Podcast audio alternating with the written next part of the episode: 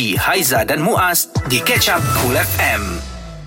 Suara semasa dan juga pilihan pertama untuk isu semasa. Terima kasih jadikan Cool FM Talk Radio nombor satu berbahasa Melayu di Malaysia. Ini AG, Haiza dan juga Muaz menemani anda hari ini uh, 30 hari bulan November 2020.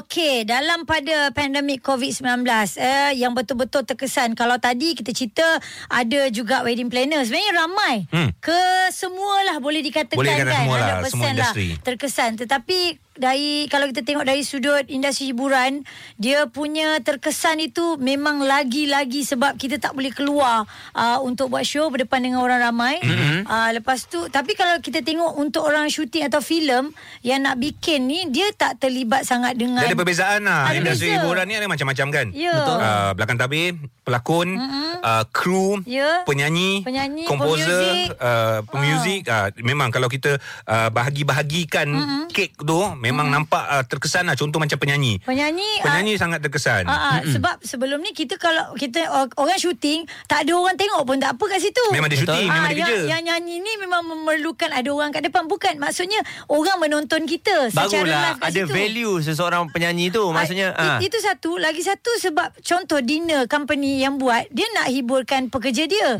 Habis kalau dah pekerja dia pun tak ada datang kat situ kita nak untuk Ya. siapa kan? Ah, Sebab tu Ah. tak panggil. Ah, Sebab tu banyak ada. show cancel. Yes, Betul, dan, dan- kita tahu dia, mereka punya pendapatan pun terjejas jadi tak adalah nak panggil Hmm, kan. Okey, jadi oleh kerana itu uh, timbullah ataupun keluarlah persembahan uh, dari rumah. Ini adalah new norm yang telah pun diperkenalkan bukan saja di Malaysia malah di seluruh dunia. Uh-huh. Um, bagaimana seorang penyanyi boleh membawa persembahan daripada rumah mereka uh-huh. dan ianya boleh dilayari melalui uh, platform portal yang ada. Yap. Dan uh, banyak konsert-konsert besar yang telah pun pernah dilakukan. Anda hanya bayar uh, amount yang telah pun dikenakan. Uh-huh. Jadi anda boleh tengok konsert tu tapi cuma boleh share lagi. Ya. Kalau selalunya konsert satu tiket untuk satu orang Ah. tapi konsert daripada rumah ni satu uh, pembelian itu boleh kongsi lima Ramai, orang. Oh Ah. iyalah sebab pasal konsert uh, ada pengalaman. Aku ada pengalaman dengan Aizah punya. Ah. Konsert Wings. Itulah kan. Ah. Memang dia punya uh, Setup gempak besar. Betul. Kita ingat bila macam tu ialah penonton-penonton yang tengok di luar bukan ada dekat tempat tu secara live. Diorang hanya tonton di di dalam PC dan sebagainya. Mm-mm. Tapi kita fikir setup kat situ simple-simple je eh. Ya. Ah, Tapi setup dia rupanya- memang setup betul-betul setup konsert. Macam TV, macam nak keluar TV lah. Macam memang keluar TV Ah. punya live nya maknanya uh, apa yang dia berikan sajikan untuk penonton yang membayar uh, tiket tiket Hmm. dia punya consider tiket tu tiket untuk link Ha, Ah, link untuk menyaksikan RM35 kan. Ah, Ha. so dia kena buat yang terbaik Betul Tapi kos nak buat pentas Lighting Nak bayar sound system Nak bayar musician Lebih kurang Macam sama je. sebelum ha. Yalah memanglah yang datangnya membuat memberikan apa muzik hmm. uh, dan juga uh, tugasan mereka tu mereka lakukan sebaik mungkin. Ya. Jadi kita nak tanya dengan anda lah eh, apabila anda tengok banyak dah persembahan-persembahan daripada rumah ataupun konsert yang anda tak boleh datang tapi anda boleh tengok. Kita tengok antaranya BTS pun pernah buat berjaya uh, yalah sebab di satu Rekod dunia, dunia, ah. rekod dunia Ed lah. Sheeran Ah, kan sama, pernah ah. buat dan uh, kalau di Malaysia ni pun Haiza pernah menyanyikan daripada rumah boleh tengok di YouTube. Cuba kita nak tanya dengan anda lah bagaimana dari segi kepuasan Hmm. bila tengok uh, persembahan-persembahan daripada rumah ni sebab semalam uh, Pokemania ada pula cerita mengenai Aina Abdul eh buat Aha. persembahan daripada rumah lepas Yep. tu ada pula on sound ah, apa Aina Abdul buat daripada rumah ni Aduh. kenapa sound tak sedap Okey. Ah, kan di rumah Yang itu Work saya saya ada baca satu tweet daripada mm-hmm. Michael Ang. Dia kata, "Lah, kenapa sound macam ni? American Idol pun buat nyanyi from home tapi sound taklah macam ni. Nasib baik Aina Abdul yang ni nyanyi." Dia kata, "Dekat mana pun dia nyanyi memang sedap. So kita halalkan aja #vocalmania." Mm-mm. Maknanya Michael A salahkan Vocalmania Ah, Tak, dia salahkan sound. Sound, sound. Sound. Ah, tapi dia kata nasib baik itu Kalau dia Aina salahkan Abdul. sound Sound Aina Abdullah yang kena Maknanya kat Yalah. rumah dia, Ah, Sistem kan? kat rumah ni Sistem kita, kat rumah. ah, Kita tak boleh nak cakap apa Saya Okey. tak boleh nak bandingkan lah kita dengan Amerika Hmm. kan Dengan gadget-gadget yang kita ada Dengan gadget-gadget yang mereka ada tu sangat berbeza lah Hmm, Tapi saya rasa penerimaan penonton Penonton pun faham macam mana kita work from home Ya. uh, Kita pun ke udara daripada rumah Kualiti dia memang berbeza dengan apa yang kita cakap sekarang ni lah Bunyi kejap besar kejap kecil Ah. Itu biasa lah eh Okey. Sebab lain Okey Jadi untuk anda yang dengarkan kami sekarang Boleh whatsapp di 0172765656 Adakah anda berpuas hati Dengan persembahan New Normal? Alright dan juga kita akan uh, bertanyakan kepada pemain-pemain industri ini bagaimana agaknya mereka bertugas menjalankan kerja mereka dalam new norm ini adakah memberikan kepuasan kepada mereka.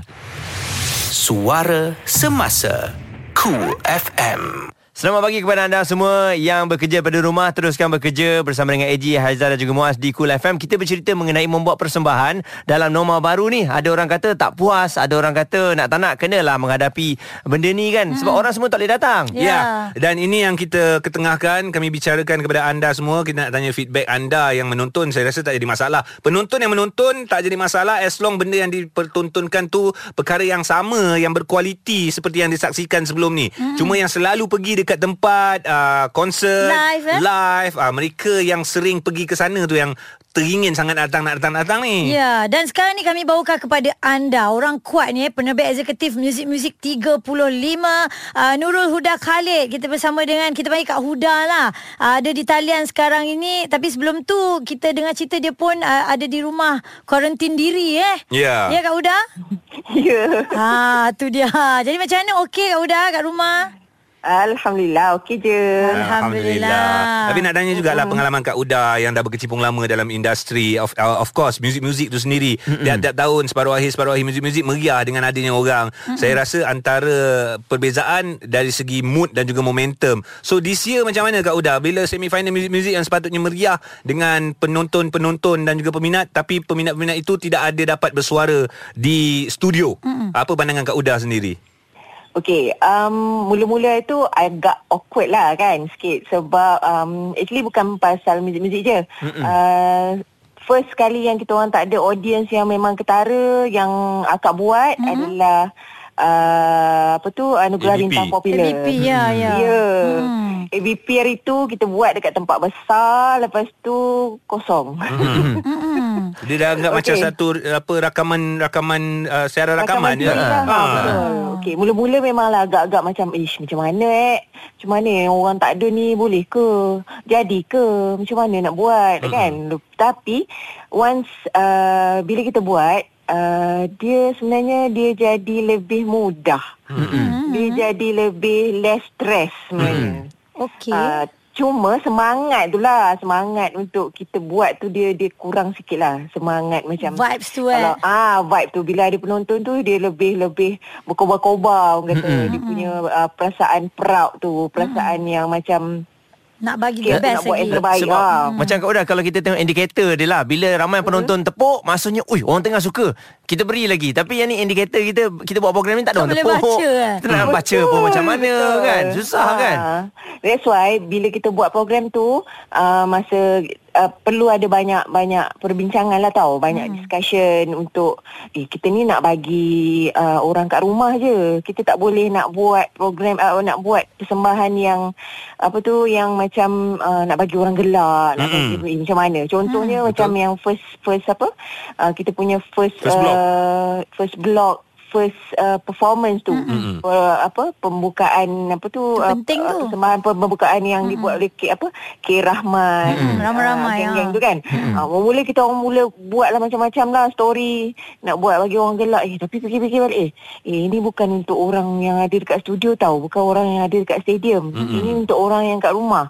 So kita kena berinteract dengan orang kat rumah Mhm. jadi itu yang yang uh, munculnya ataupun timbulnya idea untuk buat something yang memang uh, dikater untuk orang dekat rumah. Okey. Ah. So Kak Huda kalau dilihat daripada segi kos pula Kak Huda, kalau adakah bila buat yang tanpa penonton dia lebih uh, kos dia lebih kurang ataupun cut bajet tu di-cut berbanding dengan sebelum-sebelum ni? Oh, bajet memang tak berubah. Ah, bajet sama, eh? Bajet sama Sebab eh. kena kita kena bagi yang terbaik juga kan? Ah betul. Kecuali macam macam misalnya kalau kata dekat buat stadium tu adalah sikit bajetnya sebab kita kena buat tiket. Hmm. Ah sebab apa kalau macam AJL dulu pun tahun lepas kita ada jual tiket kan. Mm-mm. Nak jual tiket tu pun sebenarnya ada kos. Mhm. Ya. Ah kita kena hire orang yang kena apa tu um, Menguruskan uh, semua menguruskan tiket tu sendiri Mm-mm. sebab stadium memang ada dia punya vendor. Ya. Ah, so kita tak boleh buat simply buat tiket kita sendiri nak print tu semua tak boleh. So kita kena hire orang, kena hire dia punya manpower, ada peralatan dia.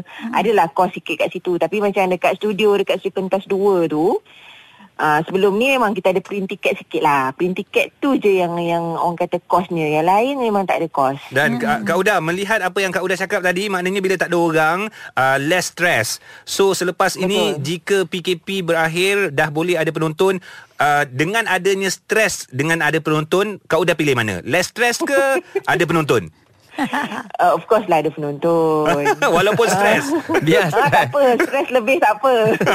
Tapi puas hati eh. Terbaik. Baik. Uh, terima, kasih terima kasih Kak Uda. Terima kasih Kak Uda. Uh, itu dia orang kuat. Penerbit Eksekutif Nasi Muzik 35 juga uh, untuk ABP BH ya, ya. kita kita dengar daripada dia memang beza lah sebenarnya. Mampaknya walaupun kerja keras, kerja stres macam mana pun dia tetap utamakan penonton. Ya. Dia nak penonton datang. Tak apa kita stres tak apa, kita nak sajikan yang terbaik untuk anda. Okey, producer kita dah tanya, nak tanya pula dengan penyanyi sendiri bagaimana kalau buat persembahan pada rumah tu, dia stres ke tidak? Hmm. Cool FM.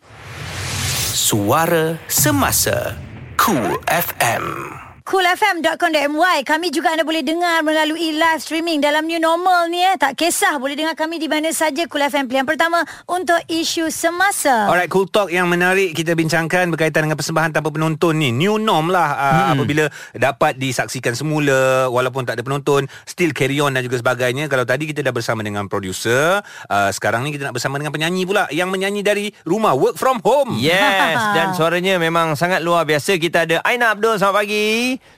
Selamat pagi. Yeah. Hai Aina. pagi pun sedap. Ah, hmm. kita nak tanya Aina lah sebagai seorang penyanyi uh, yang menyanyi dalam keadaan new norm ni. Aina ada menyanyi hmm. di pentas, hmm. pertandingan tak ada hmm. orang. Hmm. Lepas tu pernah menyanyi di rumah untuk TV pun tak ada orang. So hmm. apa yang Aina hmm. boleh kongsikan? Macam mana nak dapatkan penghayatan dan juga keseronokan menyanyi masa tu?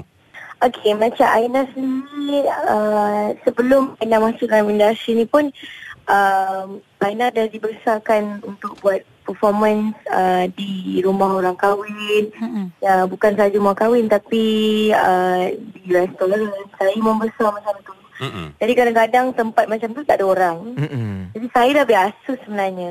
Saya, mm-hmm. saya sebenarnya sekarang ni saya makin suka pula nyanyi tanpa audience. Saya tak Lebih confident ke macam mana? ya? Lebih confident ke macam mana kalau tanpa audience? Um, dia macam uh, kita lebih fokus. Hmm. Saya tak tahu hmm. penyanyi lain tapi dari segi uh, macam saya saya lebih fokus untuk apa yang saya nak buat, apa yang saya nak fikir. Hmm. Tapi um, perbezaannya adalah dari segi roh penyanyi tu lah.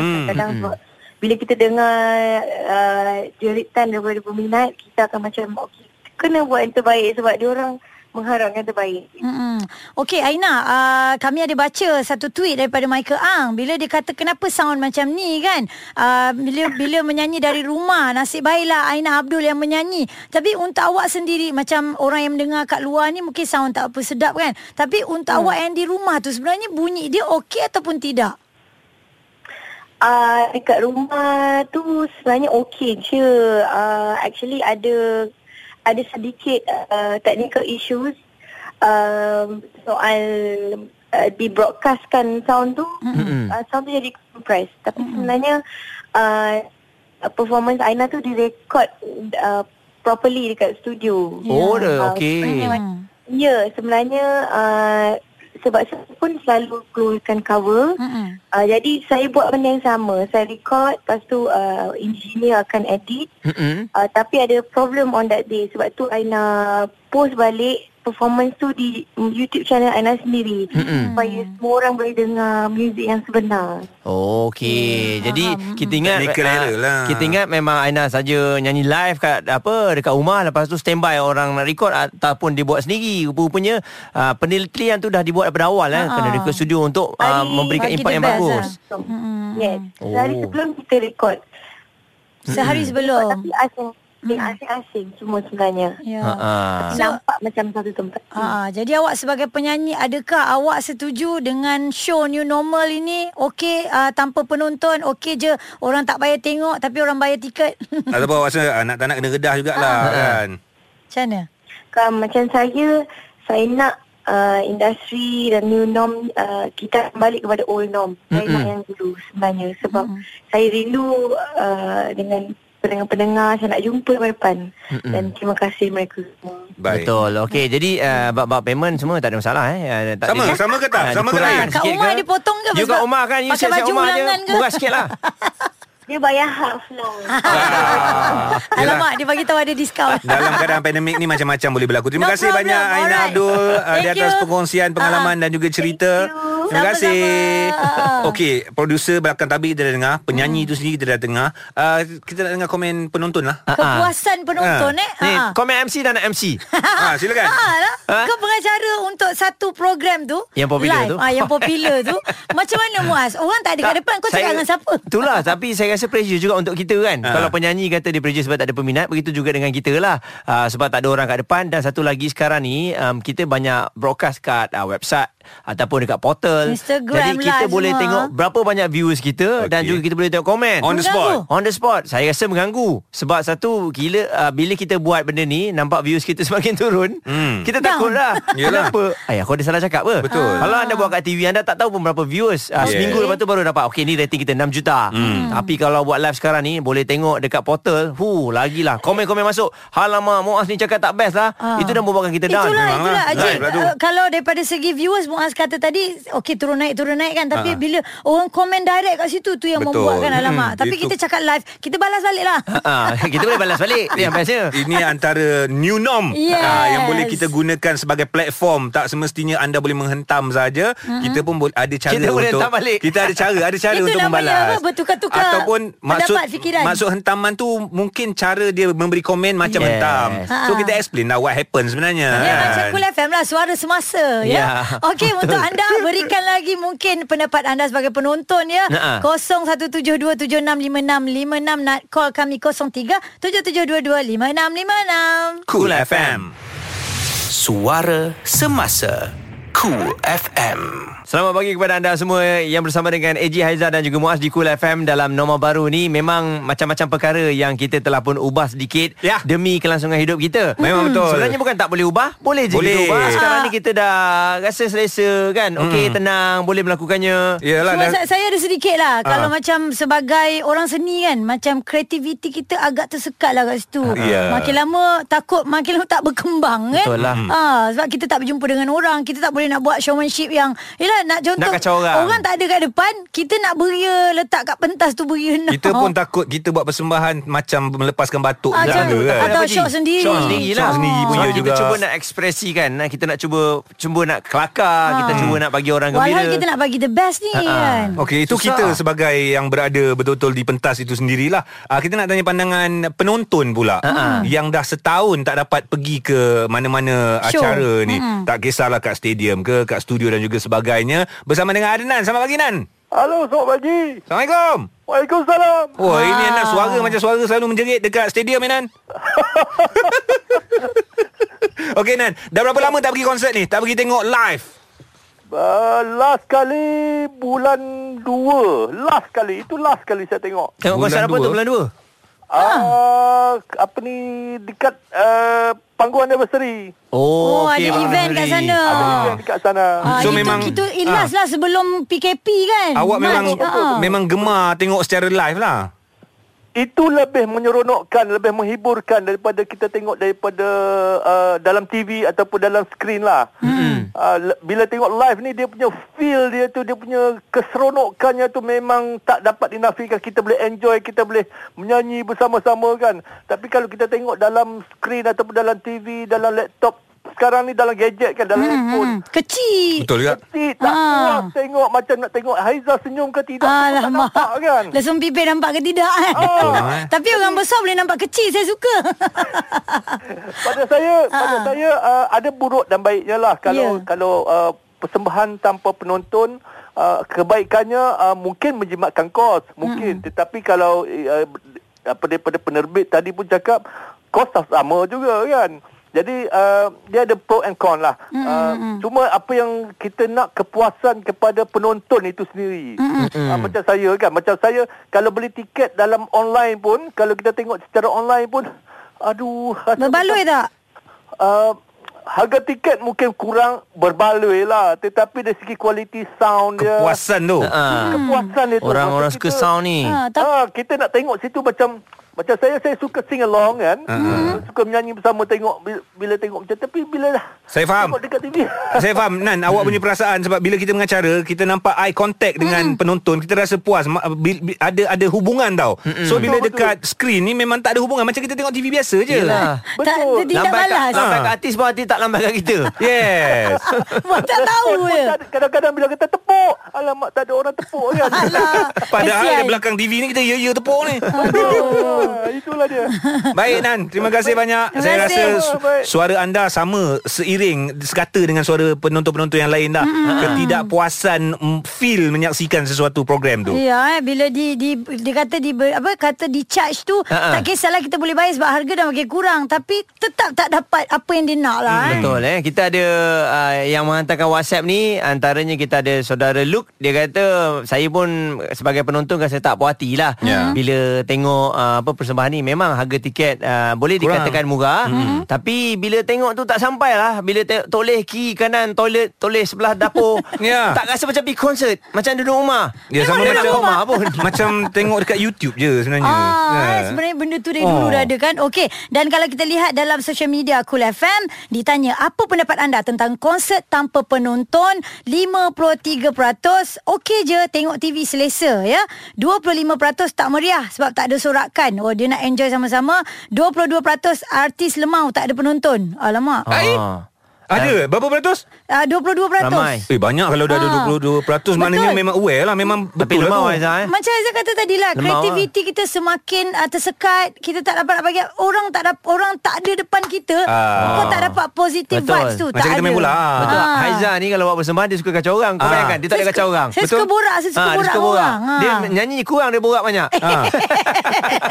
Tengah-tengah ni borak. Tarik balik kenyataan. Saya tarik balik kenyataan. Dia seiring Tapi nyanyi dalam banyak, new norm banyak. Dalam new norm Kita tak banyak cakap Kita tak nyanyi boleh je cakap banyak, Tak boleh. Salah sambut boring kan. tu. Tapi nak tak nak kena buat kan Ah, Ah, nak tak nak kena lalui juga So ini antara pengorbanan yang dilakukan oleh pelbagai pihak mm-hmm. Anda berkorban tak dapat pergi ke stadium ataupun studio Untuk mm-hmm. menyaksikan live uh, Pihak industri berkorban terpaksa melakukan juga Walaupun berat uh, tak ada penonton Tapi hakikatnya kena jalan As long benda ni boleh diteruskan mm-hmm. Dan kita mengharapkan ianya akan berakhir cepat lah Ya, Okey. kita tak kisah apa penonton fikirkan. Yang mm-hmm. penting orang industri seni akan bagi yang terbaik untuk Betul. anda ya. Dan juga insyaAllah. positif untuk uh, ibu apa yang selalu ni tak ikut konsert mm-hmm. sebab jaga anak. Sekarang dah boleh tengok konsert kat rumah dengan anak-anak. Sambil memasak. Yeah. Yeah. Alright, terus layan kami di Cool FM Suara Semasa. Terlepas Cool FM bersama AG Haiza dan Muaz, dengar semula di Catch Up Cool. Layari coolfm.com.my atau app Cool FM, Spotify serta Apple Podcast.